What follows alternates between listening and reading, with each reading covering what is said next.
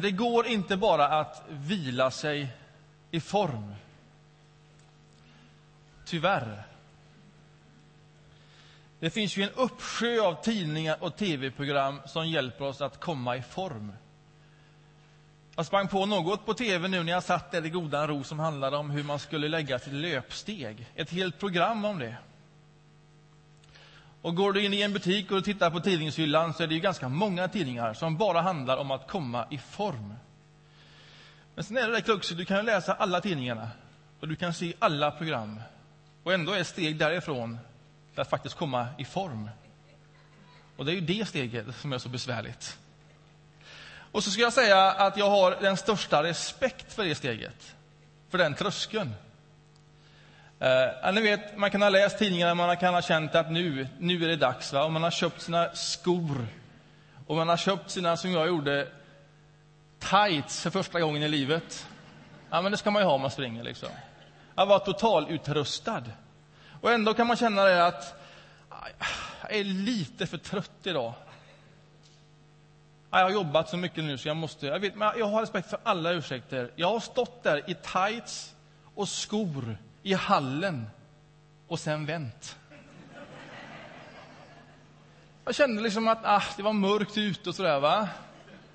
Och så hade jag dragit iväg ett par sms till ett par kompisar. Jag tänkte, kan jag få sällskap i alla fall så vi kan dra tillsammans? Så får man till svar, ja, jag har precis satt på en film. Och så känner man att, ja, det är också ett sätt att tillbringa kvällen. Jag har stor respekt för den där tröskeln. Om man inte är i form och vill komma i form, så är det en tröskel som man på något sätt måste ta sig över. Så gäller det när det gäller kroppen, det fysiska. Eh, eh, det är precis likadant, tror jag. Väldigt likt åtminstone när det gäller andlig kondition. Alltså hur får man en grundläggande andlig kondition för livet? Hur går det till? När det gäller grundläggande konvention så är det få områden där det är så lätt att ge varandra dåligt samvete. Eller hur? Jag skulle kunna bli en sån predikan. Eh, men det är verkligen inte mitt syfte. Och jag ska lägga nivån så här lagom lågt. För det har jag lärt mig, att om man överhuvudtaget ska ta sig över tröskeln så måste det vara möjligt.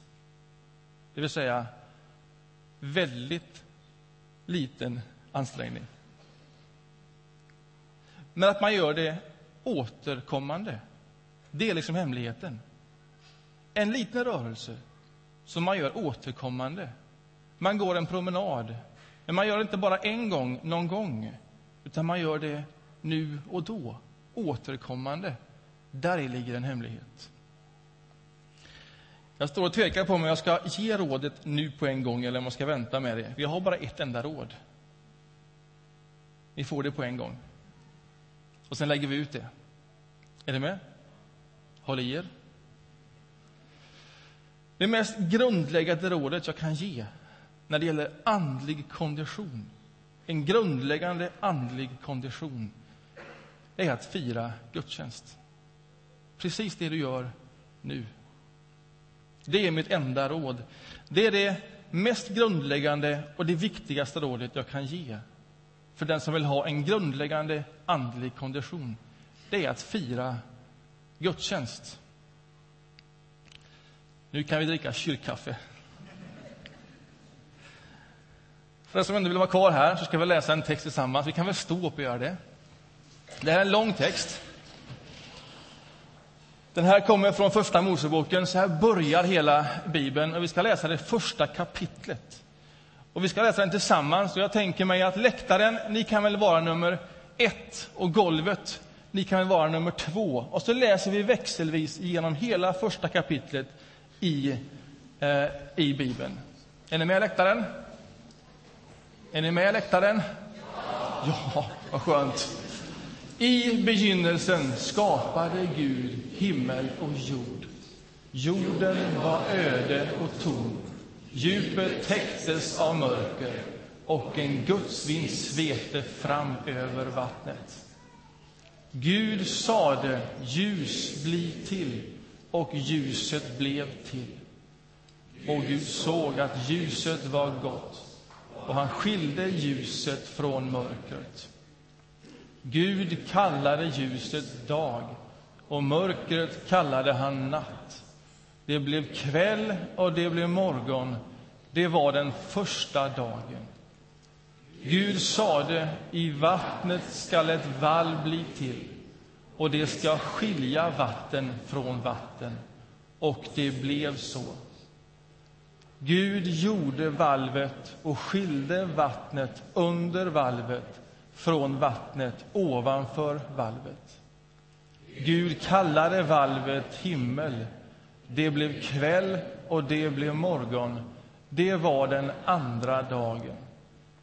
Gud sa, vattnet under himlen skall samlas till en enda plats så att land blir synligt. Och det blev så. Och Gud kallade det torra landet jord och vattenmassan kallade han hav. Och Gud såg att det var gott. Gud sade, jorden skall ge grönska, fröbärande örter och olika arter av fruktträd med frö i sin frukt ska växa på jorden. Och det blev så. Jorden frambringade grönska, olika arter av fröbärande örter och olika arter av träd med frö i sin frukt. Och Gud såg att det var gott. Det blev kväll och det blev morgon. Det var den tredje dagen. Gud sade, på himlavalvet ska ljus bli till och det skall skilja dagen från natten och utmärka högtider, dagar och år. Det ska vara ljus på himlavalvet och lysa över jorden. Och det blev så. Gud gjorde de två stora ljusen, det större ljuset till att härska över dagen och det mindre till att härska över natten, och han gjorde stjärnorna. Han satte ljusen på himlavalvet att lysa över jorden, att härska över dag och natt och att skilja ljus från mörker. Och Gud såg att det var gott. Det blev kväll och det blev morgon. Det var den fjärde dagen.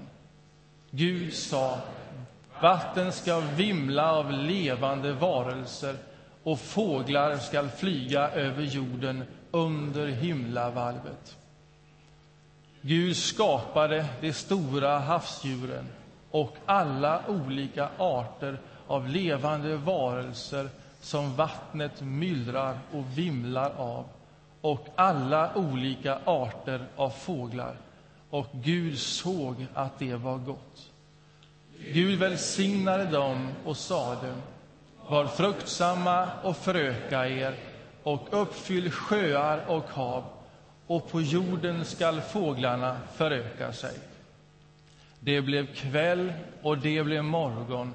Det var den femte dagen. Gud sade, jorden skall frambringa olika arter av levande varelser, boskap, kräldjur och vilda djur av olika arter. Och det blev så. Gud gjorde de olika arterna av vilda djur, boskap och markens kräldjur. Och Gud såg att det var gott. Gud sade, vi ska göra människor som är vår avbild, lika oss. De skall härska över havets fiskar, himlens fåglar, boskapens alla vilda djur och alla kräldjur som finns på jorden. Gud skapade människan till sin avbild. Till Guds avbild skapade han henne. Som man och kvinna skapade han dem. Gud välsignade dem och sade till dem Var fruktsamma och föröka er, uppfyll jorden och lägg den under er härska över havets fiskar och himlens fåglar och över alla djur som myllrar på jorden. Gud sade, Jag ger er alla fröbärande örter på hela jorden och alla träd med frö i sin frukt. Detta skall ni ha att äta. Åt markens djur, åt himlens fåglar och åt dem som krälar på jorden. Allt som har liv i sig ger jag alla gröna örter att äta. Och det blev så. Gud såg att allt som han hade gjort var mycket gott. Det blev kväll och det blev morgon. Det var den sjätte dagen. Så fullbordades himlen och jorden och allt var fint. Den sjunde dagen hade Gud fullbordat sitt verk och han vilade på den sjunde dagen efter allt han hade gjort. Gud välsignade den sjunde dagen och gjorde den till en helig dag. Ty på den dagen vilade Gud sedan han utfört sitt skapelseverk.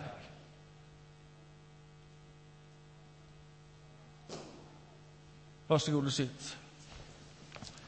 Detta är berättelsen om hur Gud skapade himmel och jord, avslutas det. Då behöver vi dricka på en sån lång läsning. Varför läser vi hela den här texten i en gudstjänst? Vi kunde väl fått som hemläxa på morgonen innan, så hade vi sparat den tiden. Vad handlar den här texten om? Vad är det precis vi har läst igenom? Ja, enkelt uttryckt, det här är hur himmel och jord skapades. Det är väl det första man tänker, men är det allt den här texten handlar om? Är det själva huvudbudskapet, så här gick det till när himmel och jord skapades? Eller finns det ett annat huvudbudskap i den här texten än just det?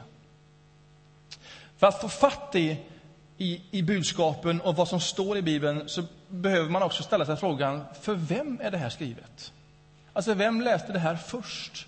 För vem var detta ett första budskap? Och vad ville man säga just där och då?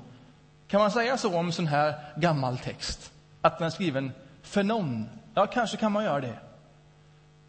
Det här är naturligtvis berättelser som har muntligt traderats, som man har berättat om för varandra under lång, lång, lång, lång, lång tid. Men någonstans har någon suttit sig ner och fått ihop allt i detta, redigerat detta och gett det just den här formen som vi nu läser, som är den formen som vi kallar för vår skapelseberättelse.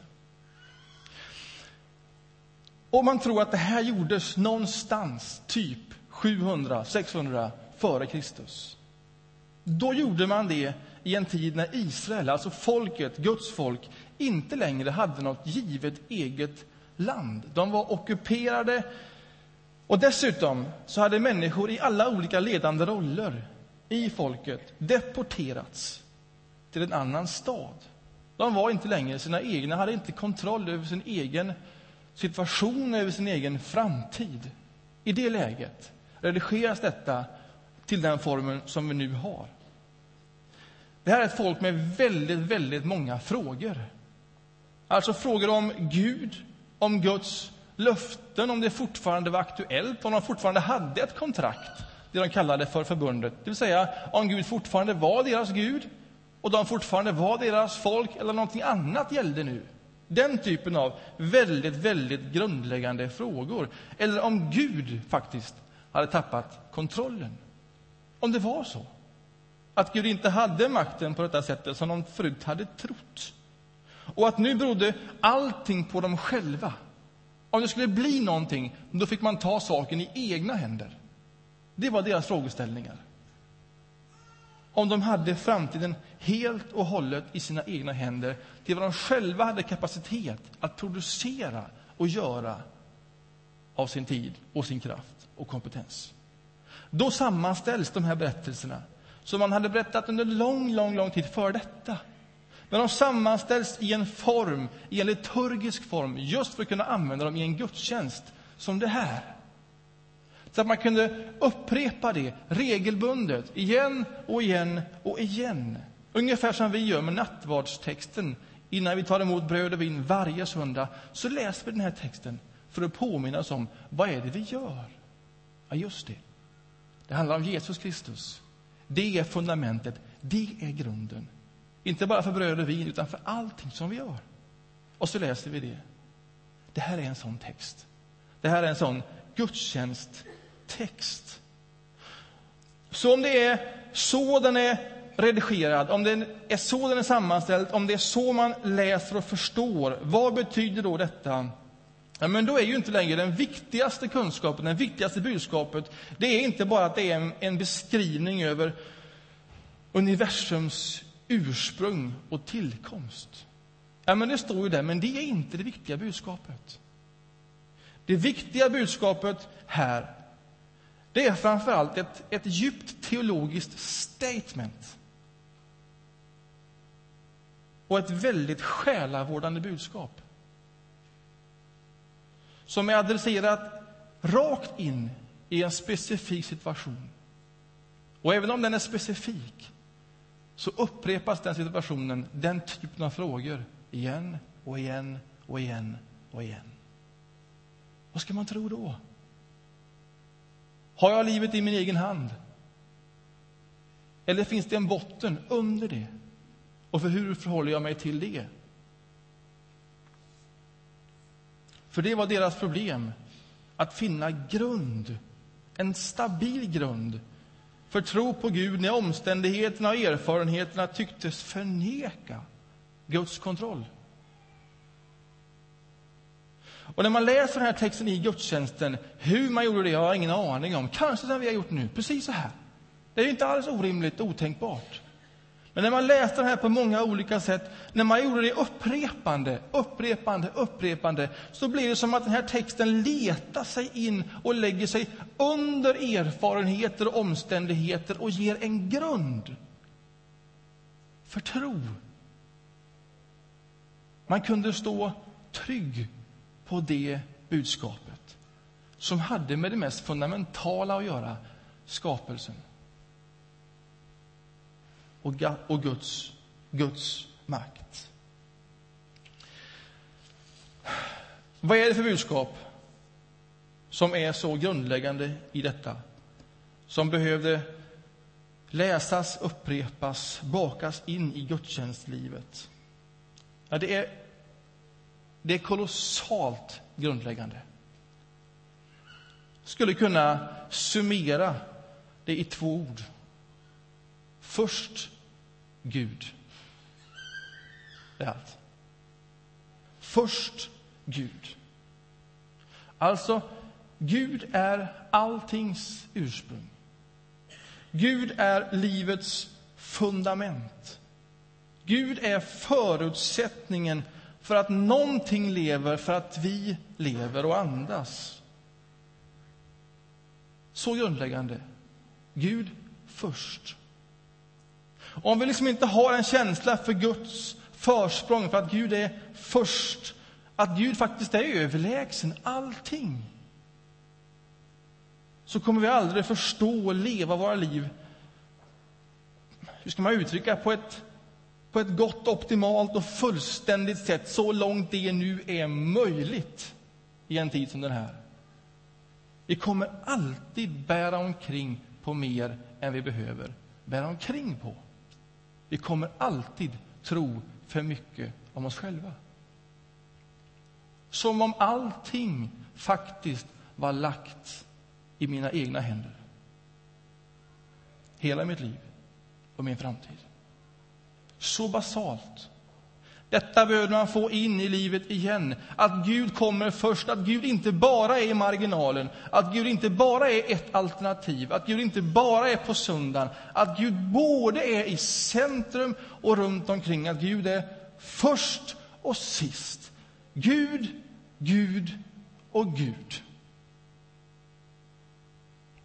Det är en väldigt, väldigt, väldigt grundläggande budskap.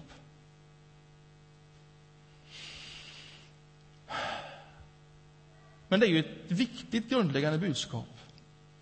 För utgångspunkten för ett liv är ju väldigt viktig. Alltså, om man ska ta ut en kurs för sitt liv, om man tänker sig hur ska mitt liv bli? Jag står här och det ska dit. Var börjar jag då? Vad är först när jag tar ut kursen. När jag reflekterar omkring utbildning och karriär och familj och boende och pengar och vänner och fritid. Allt det som är viktigt för oss, vad är utgångspunkten när vi tänker och reflekterar kring allt detta? Vart börjar vi då? Och vart slutar vi sen? Gud är först och sist. Det är ju enkelt sagt, svårare gjort. I begynnelsen skapade Gud himmel och jord. Ja, det är verkligen så. Gud först. Här finns en diskussion om det är här skapelseberättelsen börjar. I begynnelsen skapade Gud himmel och jord. Eller om det liksom bara är rubriken och sen kommer skapelseberättelsen, det vill säga jorden var öde och tom och sen börjar Gud agera. Vad är det för skillnad? Jag var hörde den gudstjänstfirande församlingen på 1600-talet. Ja, antingen så beskriver berättelsen som man påminner sig om att Gud skapar ur ingenting. Gud först. I begynnelsen. När någonting annat fanns, så fanns Gud. Eller så beskriver texten att det fanns någonting, men det var ett fullständigt kaos och mörker. Allting fanns där. Och Gud, han gör ordning av detta kaos. Och så finns det en diskussion om vad, vad är det egentligen det står. Jag tänker när jag läser detta, det spelar verkligen inte någon större roll. Därför båda budskapen är lika fantastiska, så varför välja? Ta båda två, tänker jag, oavsett om man som Guds folk då eller nu upplever att det finns ingenting kvar. Det finns liksom ingenting att stå på. Det finns inga löften, inget land, ingen framtid. Eller om man upplevde att ja, här finns vissa saker. Här finns potential som skulle kunna bli någonting i mitt liv, i vårt sammanhang. Men det är fullständigt kaos. Och jag vet inte överhuvudtaget i vilken ände jag ska börja med allting. Oavsett om det finns ingenting eller om det är kaos så är det ingen dålig utgångspunkt för Gud. Därför att först kommer Gud och sist kommer Gud. Och oavsett utgångspunkten, om den är ingenting eller ett kaos, så fullbordade Gud himmel och jord och allt vad där finns. Det är det grundläggande budskapet. Gud först. Gud först. Gud först. Så, sen kommer den sjunde dagen. När vi har läst oss igenom hela texten. När allt är fullbordat, då vilar Gud. Sug på det lite. När allt är fullbordat, då vilar Gud. Varför gör Gud det? Är Gud trött? Utmattad? Han vill bara en paus. Vatten, mat, för att kanske dra igång med nästa arbetsdag igen. Varför i hela världen vilar Gud? Saknas det energi? Varför vilar Gud? Är det en flåsig Gud som bara måste... Eller är han bara uttråkad?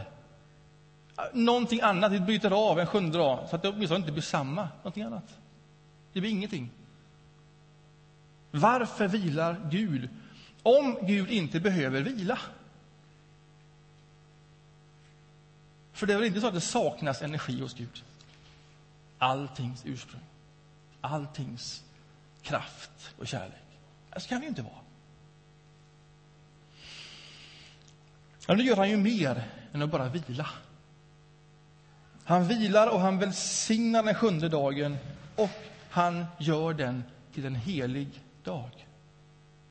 Det är ju intressant. Alltså till skillnad från alla andra dagar så vilar han. Bara det. Det här är en annorlunda dag. Den här dagen är inte som alla de andra dagarna. Och dessutom så är den helig. Och när någonting är heligt så har det med Gud att göra. Helighet kommer alltid från Gud. Helighet är en beskrivning av Gud, av Guds utstrålning, av vem Gud är. Inget annat är heligt utan Gud och det Gud kommer i kontakt med. Som har att göra med Guds närhet. Och där Gud kopplar sig till, där kan helighet förmedlas och någonting bli heligt. Så gör han den här dagen helig. Han kopplar sig till den dagen på ett annat sorts sätt än de tidigare dagarna. Vad är det här? Jag tänker mig att den sjunde dagen, det är en inbjudan från Gud till alla människor. Det är en generös inbjudan.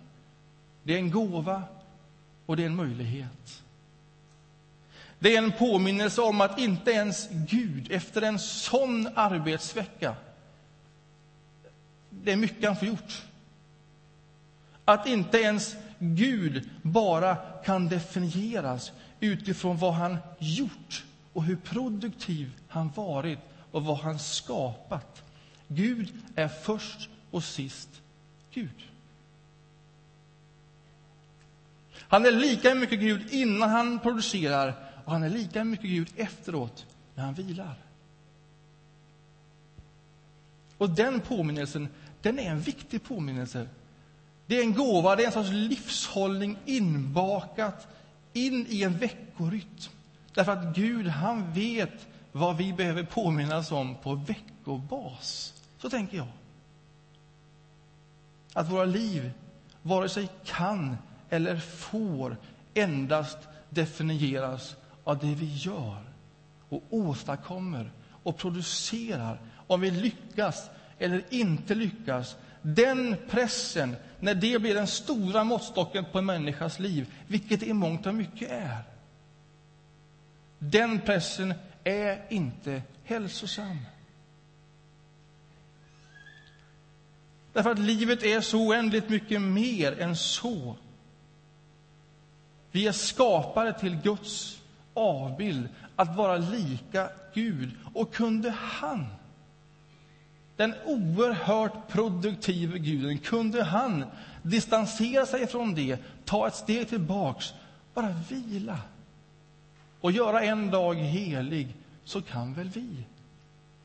Tänk om det finns en grundläggande hemlighet i en livsrytm, vad det är att vara människa, för att faktiskt hålla ett helt liv med en sorts grundläggande kondition, andlig kondition.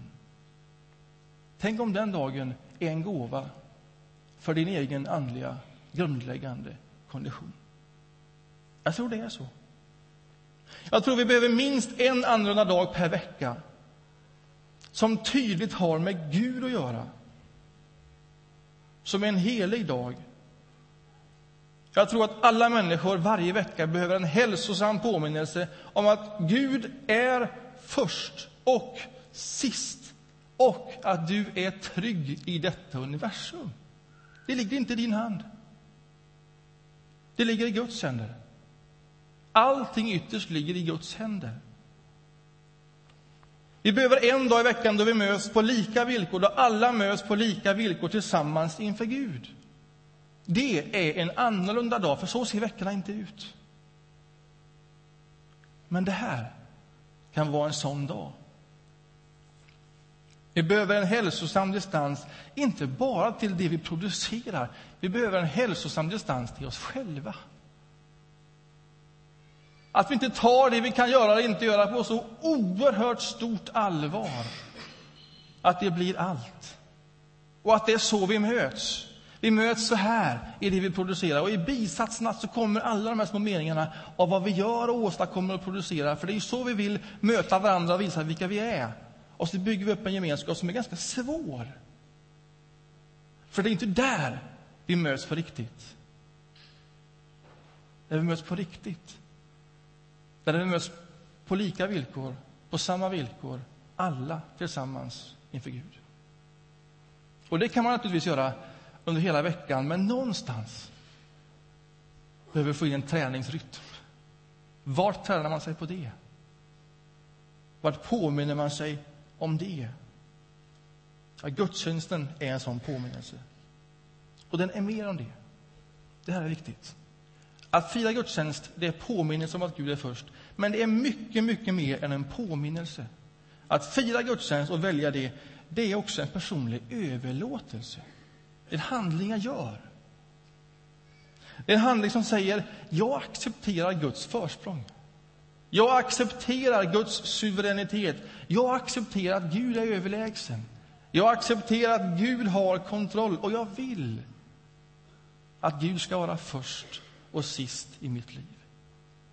Att fira gudstjänst är en överlåtelse till Gud. Och därför skulle jag vilja säga så enkelt jag bara kan säga, ge söndagen en chans. Inte bara genom att vila och koppla av, det behöver vi också. Utan också genom att när du vilar, koppla på. Koppla på gudstjänsten. Koppla på Gud. Demonstrera för dig själv, din omgivning, din familj, vilka du har nära dig att, att du vill leva överlåtet till detta att Gud är först och sist. Att du behöver den typen av distans, både till dig själv och vad du åstadkommer och inte åstadkommer. Det är Gud som har kontroll över sin skapelse. Här finns det en tröskel för det här, som i all form av motion. Jag vet det. Jag vet det. Det är lätt att säga, det är lätt att tänka. Man kan stå där i hallen med tights på och tänka, nej, jag går i skogen istället. Eller ett par timmar på havet. Och allt det är också viktigt. Men jag vill slå ett slag för gudstjänsten. Jag tror det är mer än viktigt. Ibland har vi gjort kristen tro så oändligt individuellt. Jag tror på Jesus, punkt. Allt annat är tillägg. Tänk om det inte är så. Tänk om det är så för att den tron verkligen ska leva, att den tron ska, ska, ska finnas i en grundläggande kondition. Som, tänk om det är så att jag faktiskt behöver varandra. Tänk om det är så att för att det verkligen ska vara mitt liv, tron på Jesus Kristus, så firar vi gudstjänst. Jag skulle vilja ta det så långt och säga att vara kristen, det är att tro på Jesus Kristus och att fira gudstjänst. Pröva det. Om du nu är stressad och känner att Nej, men jag hinner verkligen inte med att fira gudstjänst. Du har så oändligt mycket omkring dig och det är så mycket som är beroende av just dig. Då vill jag ge dig utmaningen allra mest. Planera in söndagen i din kalender två månader från nu. Om det verkligen inte är så att du inte kan, så fira gudstjänst. Välj det först. Utgå från det, att så ser söndagen ut. Och jag tror inte att du kommer bli mindre effektiv i ditt arbete. Att du kommer bli mindre tillgänglig i din familj. Jag tror tvärtom. Jag tror att det här ger dig en utgångspunkt som är välsignelse i alla andra sammanhang. Det här är bara en påminnelse om att Gud är först och sist. Kanske behöver du inte bära allting så nära dig själv. Du är faktiskt buren. Bara ta emot det och överlåt dig till den livshållningen på veckobasis. Jag tror du kommer att bli välsignad. För när det gäller andlighet så går det inte bara att vila sig i form. Det går vare sig när det gäller kroppen eller mental styrka. Och det går inte heller när det gäller andlighet. Du behöver koppla en del handlingar till det. Och det mest grundläggande rådet jag kan ge är att fira gudstjänst. Att låta en dag i veckan vara en annorlunda dag. En välsignad och en helig dag. Handlar inte den här texten om sabbaten, tänker någon? Det var ju lördagen. Vi pratade om söndagen. Ja, det är rätt. Allt som sägs om sabbaten kan i stort sett föras över på söndagen. Innehållsligt. Det är bara en annan veckodag som kom när Jesus uppstod från de döda dagen efter sabbaten på söndagen. Och då sa de första kristna, nu låter vi våran sabbat bli söndag. Vi behöver ha en påskdag åtminstone varje vecka. En gång varje vecka. Då möts vi. Och då påminner vi oss om att Gud verkligen har kontroll.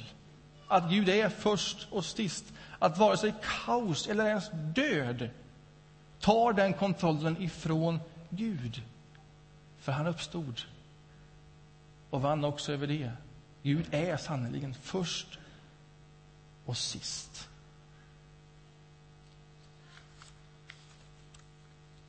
Och när du har firat gudstjänst, får jag säga det till sist.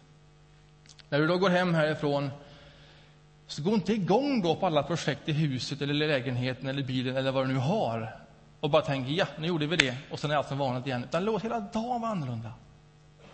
Gå hem härifrån och sen äter du någonting riktigt, riktigt gott. Planera det som om det vore, jag vet inte, lördag, fredag, onsdag, när du gör din godaste mat. Låt det vara en sån dag. Låt det vara en sån dag där du bjuder hem vännerna på söndagen och bara får koppla av tillsammans med dem. Låt hela den dagen vara en annorlunda dag. Låt det fylla på i ditt liv från ett annat håll. Och jag tror det kommer välsigna dig mycket. Det går inte bara att vila sig i form.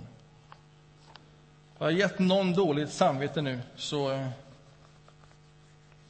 Så förlåt.